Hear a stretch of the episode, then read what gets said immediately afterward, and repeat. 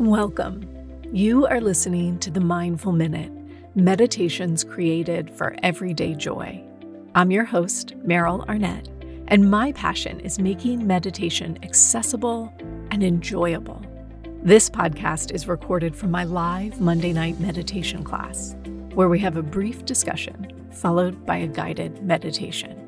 If you would like to access these meditation practices as standalone audio files for your daily practice, please subscribe to my newsletter at merylarnett.com. It's free, and you'll receive a new mini meditation each week, along with behind the scenes content and bonus material for each podcast episode. All right, let's grab a cup of tea, a comfy seat, and settle in for today's practice. All right. Welcome. Happy Monday. Crazy hair here. As I said, I am so very, very glad to share this Juneteenth evening with you all and with our meditation practice.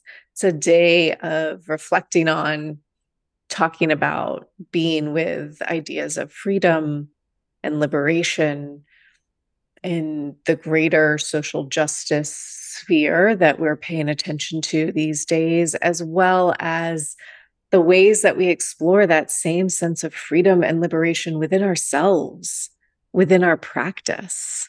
And I'm, I'm really happy to have the opportunity to teach on a night where perhaps those two ideas can come together a bit. We're going to continue on in our series that we just started. So the series is Birds, Books, and Awe. And last week, I introduced the quote that is sort of thematic of the series. It's going to carry us through this series of sort of disparate pieces like birds and books. And the quote is a very famous one from Rilke, and I'll read it again tonight. Be patient towards all that is unsolved in your heart and try to love the questions themselves, like locked rooms and like books that are written in a very foreign tongue. Do not now seek the answers which cannot be given to you because you would not be able to live them. And the point is to live everything. Live the questions now. Perhaps you will then gradually, without noticing it, live along some distant day into the answer. This quote that's carrying us through is a very beautifully written invitation to be okay with not knowing, to let go of the idea that we are only okay or good enough or smart enough when we know all the answers, as if somehow we might one day accomplish that feat of knowing everything. And instead, I think it's such a lovely invitation to admit that we don't know. We will likely never know. And also, that might be more than enough. It might be more than enough to trust our own inner knowing, even if that isn't the same knowing as what we can Google, as what science can prove, or a name can specify. And so we're exploring this idea of, you know, can my own inner knowing be enough? I know y'all know because I talk about it often a voracious reader. There, literally, I am on the hunt for a patron that will just fund my book buying habit. Like, if you're out there, podcast listener, I need you to fund my book buying habit because it's a problem. I have a budget, I blow it every single month. I even go to the library and it's still a problem, right? And I tend to read, I alternate between like psychoeducational books on meditation, spirituality, psychotherapy, books that help me to be a better teacher, and novels that I read for pure enjoyment. And I tend to mostly alternate between the two. And what's interesting to me is that I find almost as frequently as the psychoeducational books, novels inspire both my practice and my teaching.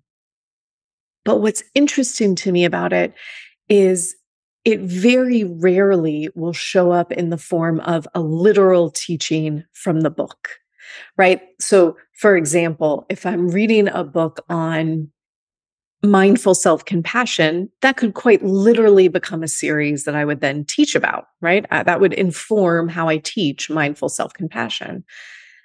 But the book I just read, Ink Blood Sister Scribe, which I highly recommend, my friends, is a book about magic books.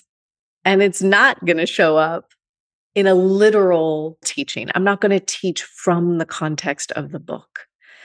And yet, even though I cannot name how or why, I feel a thread of connection, a sense of energy or curiosity or inspiration that is balanced between this book that I just read and what I'm exploring within my own meditation practice, within myself. And I wonder if anybody else has had that experience. If you've read a book where you're like, I don't know how or why, but somehow this feels magically meditative. I would love to know the name. Feel free to throw it in the chat. It made me think about language and the false sense of mastery that words can sometimes give us. Because if I read something and then I say, oh, well, clearly this is related to my practice in this way, it makes me feel like I know it, I named it, I put words to it, I explained it to somebody else. And so clearly it needs no further reflection. Clearly, I have mastered this thing, I understand it, check. And when I can't do that, it leaves me feeling, uh, I don't know, maybe a little unmoored. Like, how do I put words to this thing that I can't quite explain? And that feeling is the exact same feeling I have, and I know a lot of you have around your meditation practice. Right? We've joked many times. One of our longtime Monday night students once said something along the lines of, I don't know exactly how or why my meditation practice helps me, but I definitely know if I miss it. Right.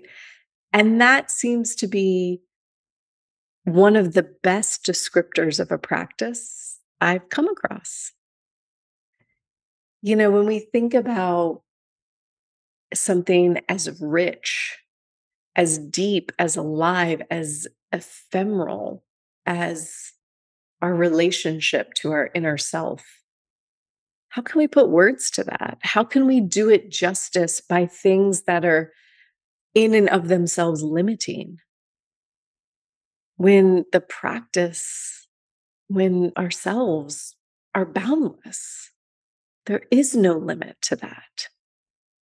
And we try to explain it, we come up short, and suddenly we feel like we're failing in some way, when the truth is, there's no possible way words could do justice to what happens on the inside.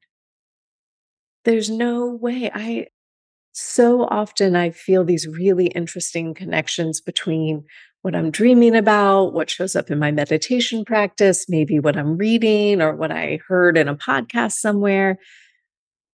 And when I try to explain those connective threads to somebody else, it almost never makes sense. I can almost never make it feel so connective out in the world as it does inside me right? And so I think maybe it's worthwhile to think about the difference between signs and symbols to help us muddle through this complex thought process. So, a sign is something that very clearly tells you what to do. It says, turn that way or stop, right? A sign is a clear directive. A symbol, on the other hand, is something that vaguely points in a direction, but you really need more information to understand it. Okay, so a symbol points in a direction, it gives you something to reflect on, to pay attention to, to be curious about, but it's not a clear, like, now this is the thing. It's more of a, hmm, what does that mean? And what's interesting to me, I was just reading Ways of Being by James Bridle. And he writes in it of the evolution of language which started as pictograms, right? Rather than the Latin letters, the way we write today, rather than A, B, C, D, they were pictures, they were images, they were these pictures that represented the thing being talked about. And over time, those pictures began to evolve, to morph into alphabets. And the first alphabets, the ones that still inspire the letters that we use today, the A was bullhorns, and the M was waves of water. The Q was a monkey tail. The O was an eye. They were in and of themselves images. And what we have forgotten is that language tells a story through nature. You know, we read a word today, and that word has a very clear meaning. It usually has one meaning, maybe two. We know them and we move on.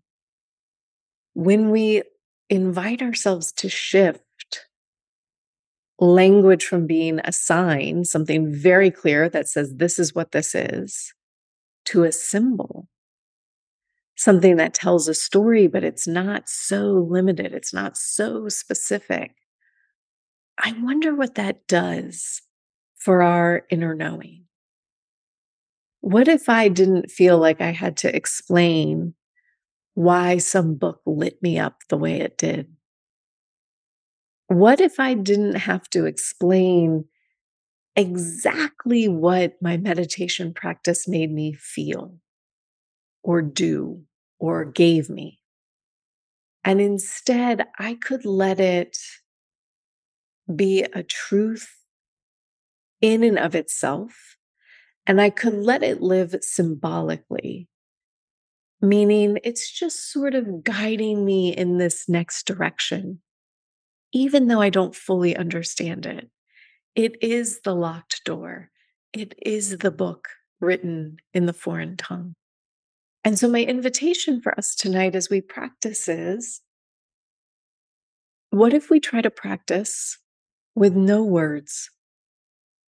Now, obviously, I'm still going to use words, I'm still going to guide you. But what if you practice with no words? So, when we close our eyes, when we start to go inside, we're not narrating to ourselves. We are not having a discussion with ourselves. We are not providing a description of any sort. It's almost as if we're inviting images to unfold for us, symbols to unfold for us without any explanation needed. And what I wonder is, what does that do for your practice? What does that do for your connection to your sense of inner knowing? Of trusting your inner experience when it no longer feels like something that you have to master with descriptors. It's not something you have to explain to anybody else. It reminds me, and some of you will probably remember this, I've taught it many times in a lot of the ancient texts, the original text written about meditation one of the words used, it's a Pali word. That was the language that most of these texts were written in. The Pali mm-hmm. word used is ehipassiko, ehipassiko, which means come and see for yourself. It means you can sit here and listen to me use these beautiful words and describe what happens all day long. And I bet for at least a lot of you, your brain is going to go, oh, yeah, I get that. Absolutely makes sense. Check. And because our brain said that, it's as if we mastered it. you're like, yeah, I know meditation now because I read that book, because I listened to that talk and it made sense. And yet, when we sit and practice, it is an entirely different experience. One of my favorite things on the planet is listening to a student tell me about something that happened to them in meditation. I love it because nobody uses the same words. And there's no guarantee that what they say is anything I've ever heard before. And that doesn't make it right or wrong or better or worse. It's your experience of your inner world. That is incredible. And it doesn't come from a book. It doesn't come from a lecture. It doesn't come from words. It comes from the symbols, the images, the story told through nature, our nature. And so, as with birds and with books, the invitation is to let go of needing to know and more so invite ourselves into feeling or experiencing our own connection to these things. Yeah. So today, let us sit in practice with no words, with our own sense of curiosity and perhaps our own threads that we are interested in exploring in practice. What do you want to reflect on? What do you want to feel? Let's see what happens. Join me in finding a comfortable seat, allowing your hands to rest onto your lap, allowing your eyes to close if you choose, or perhaps just taking a soft gaze down towards the ground. Together as a group here this evening, Let's take a deep breath in. And exhale out a sigh.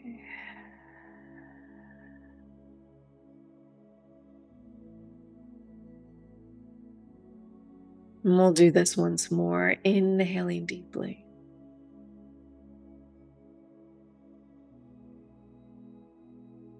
Exhaling out a sigh.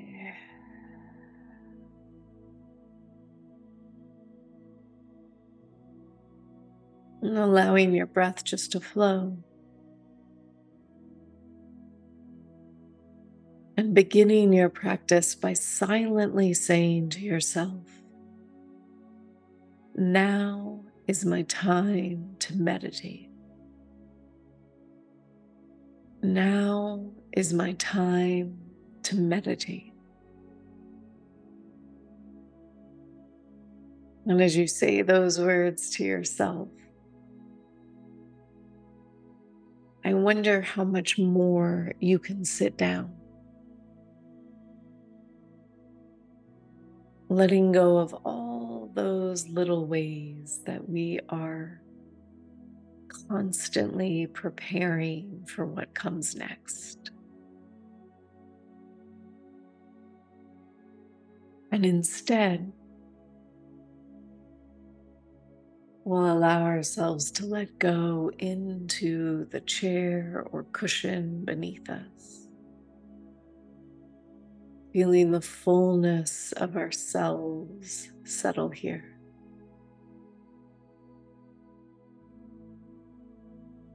You might gently straighten up your spine, feeling the crown of the head lift and the shoulders roll back and down.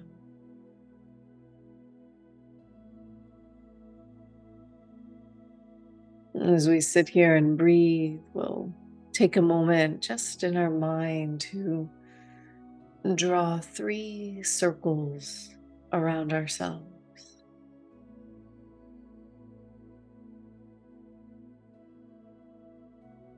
Three circles of protection.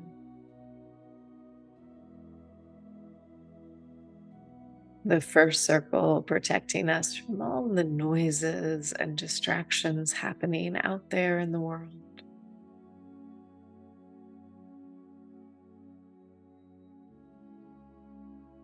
The second circle protecting us from our thoughts, our ideas,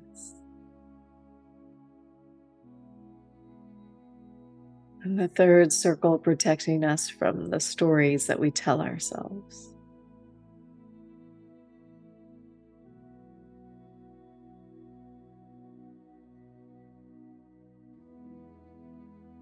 We find ourselves seated here inside these three circles.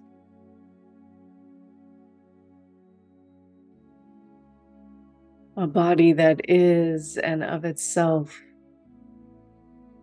is a sacred temple of the cosmos, the universe.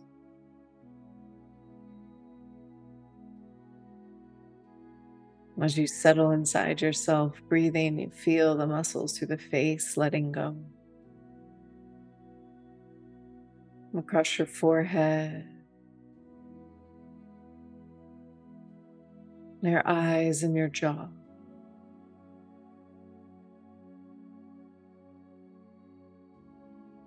letting go inside the mouth and in between the ears.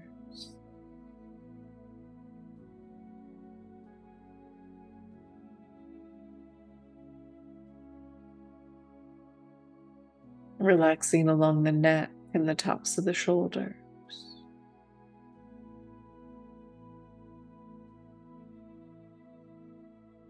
Feeling all the way down the length of the arms.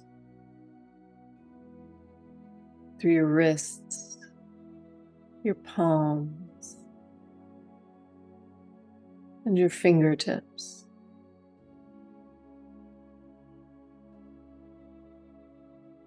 Feeling for a moment as if you were breathing in and out of your fingertips.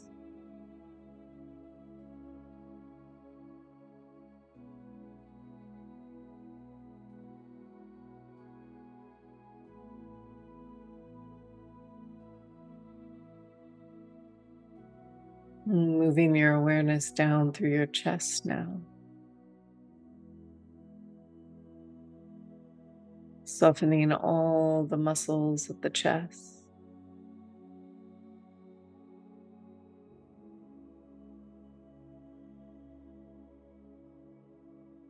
Softening all the muscles in the belly.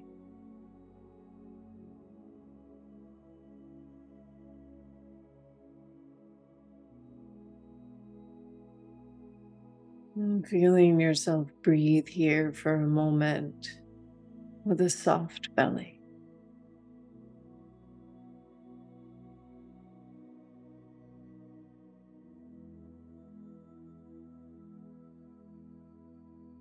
You might notice as you breathe that sense of pulsation.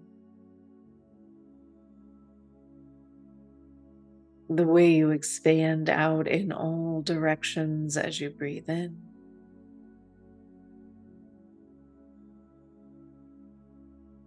The way you draw in towards center as you breathe out.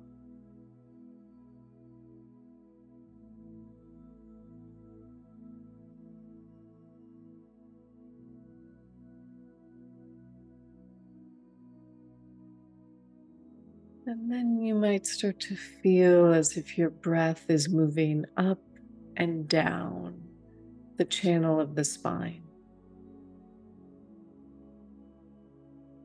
As if you were breathing from the base of the spine up towards the nostrils. And from the nostrils all the way back down to the base of the spine.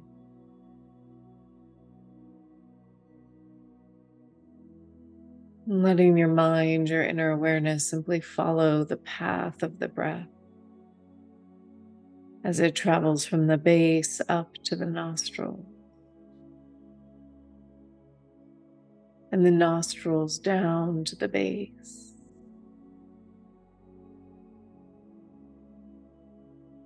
And we invite ourselves to do this without any need for words. No description, no conversation. Instead, it is just the movement of the breath.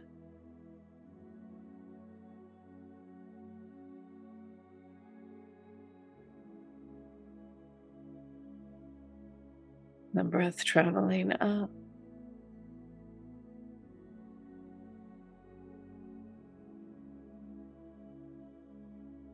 And the breath traveling down.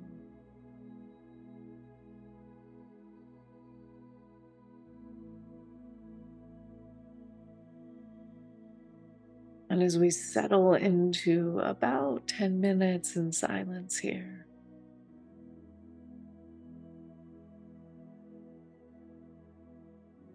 let's invite ourselves to stay in the realm of symbols, to stay in the realm of the unknown, the questions rather than the answers. I'm riding the wave of your breath up the spine. And the wave of your breath down the spine.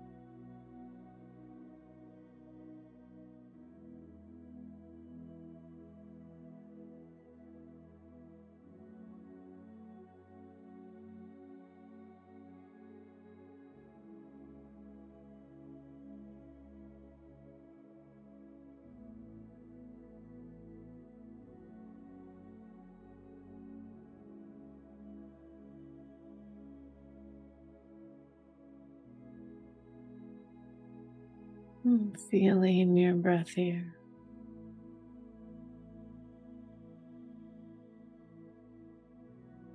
Taking a moment to let go of any words, any need to explain or describe or even name.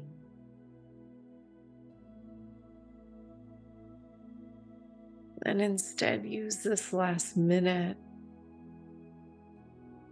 to simply feel your experience.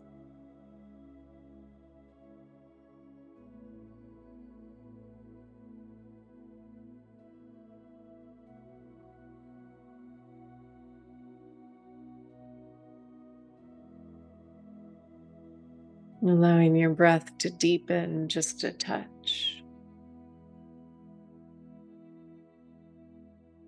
Gradually wiggling into fingers and toes to find those edges once again.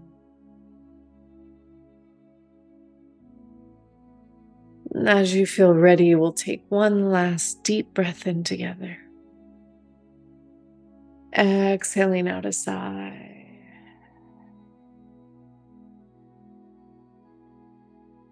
Taking all the time you need to let go of your practice to hold on to your own inner knowing. And when you're ready, to blink your eyes open once again. Thank you, friends.